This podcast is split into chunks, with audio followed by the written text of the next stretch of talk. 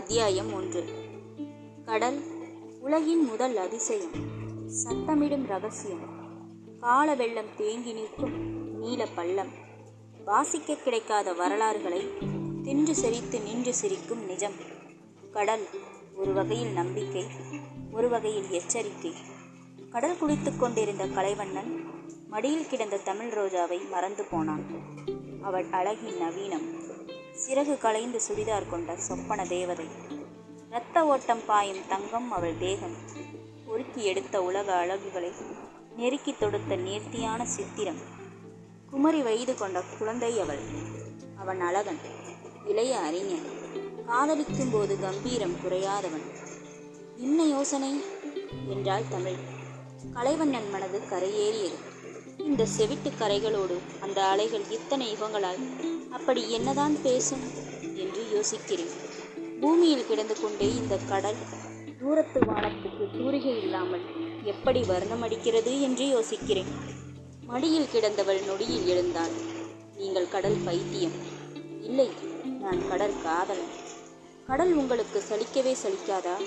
காதலியும் கடலும் சலிப்பதில்லை தமிழ் ரோஜா. அவள் மல்லிகை கரம் தொட்டு மணிக்கட்டில் முத்தமிட்டான். நேச மின்சாரம் நெஞ்சுக்குள் பரவியது.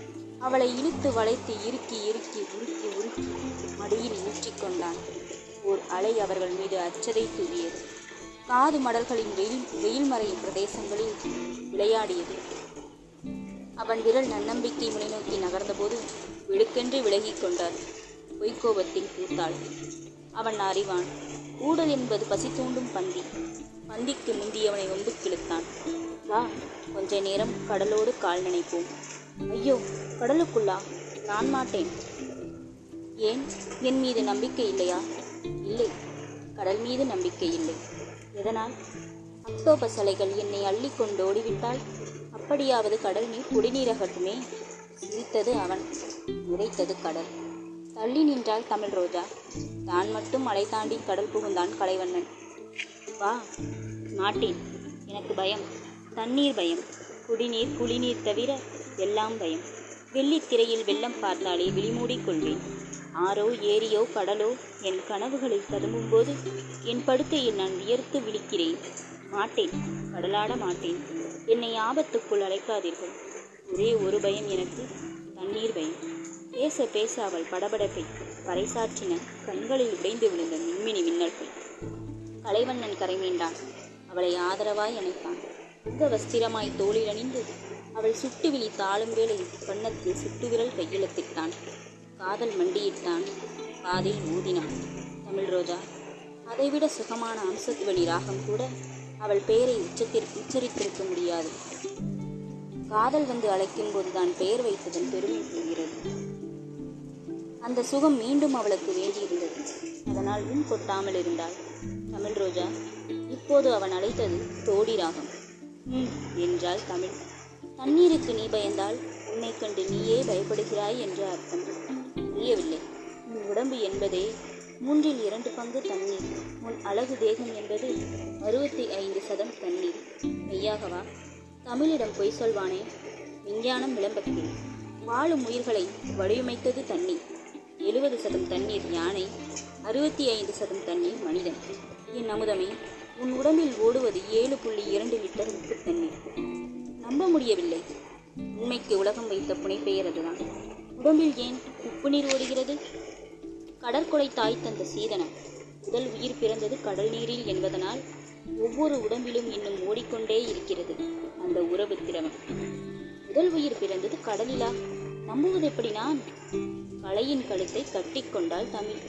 ஒருவருக்கான காற்றை இருவரும் சுவாசித்தார்கள். சுக போதையிலும் கலைவண்ணன் உண்மை உளறினான். கடலில் பிறந்த முதல் உயிர் தண்ணீரில்தானே சுவாசித்திருக்க முடியும்? அந்த மரபுரிமையின் தொடர்ச்சிதான். இன்றும் கர்ப்பத்தில் வளரும் சிசு தண்ணீர் குடத்தில் சுவாசிக்கிறது. ஆஹா என்று ஆச்சரியம் காட்டிய தமிழ் அவன் முகத்தில் முன்குத்தாத பிரதேசம் தேடி முத்தமிட்டாள். அந்த முத்தச்சூடு உயிரெல்லாம் பரவ கண்டவன். அவள் கழுத்தடியில் கைப்பதித்து குளிர குளிர குறுமுடி கோதினான். குழந்தையே என் குழந்தையே என்று கொஞ்சினான் புரிகிறதா? கடல் நம் தாய். தாய் கண்டு தமிழ் அஞ்சலாமா? தாய் என்றால் பூமியை அவள் ஏன் புசிக்க வேண்டும்? அவள் மீது குற்றமில்லை. கடலின் கீழே நகரும் பாறைகள் அவளை நகர்த்தி விடுகின்றன. அவளுக்கா கருணை இல்லை? கடல் தந்த அனுமதியால் தான் மூழ்காத நிலப்பகுதி மூச்சுவிட முடிகிறது. கடல் நீர் இடம் மாறி நிலப்பரப்பில் நின்றால் எல்லா இடங்களிலும் மூன்று கிலோமீட்டர் உயரம் தண்ணீர் நிற்கும். புள்ளி விவரம் சொல்லியே பொழுதுபோக்கிவிட்டீர்கள். சரி நல்ல விவரம் சொல்லட்டுமா? ஒரு முத்தத்தில் எத்தனை ஓல்ட் மின்சாரம் தெரியுமா? போதும் போதும். புள்ளி விவர புளியே ஆளை விடுங்கள். விடமாட்டேன். வா தண்ணீரில் நனை அல்லது தண்ணீரை நனை. அலையோடு விளையாடு. தெரிக்கும் திரவ நட்சத்திரங்கள் சொல்லாத இடங்களில் விழுகையில் இல்லாத அனுபவம் எழுமே அந்த சுகம் துய் எத்தனை மனிதர் கடல் பார்த்தனர்? எத்தனை மனிதர் இதில் கால் வைத்தனர்? வா இந்த சிற்றலையில் கால் வைத்து. யாரும் செத்து போனதில்லை. தண்ணீர் பயம் தவிர சொட்ட சொட்ட நனை கிட்டத்தட்ட குளி நீரின் பெருமை நிறைய பேர் அறியவில்லை.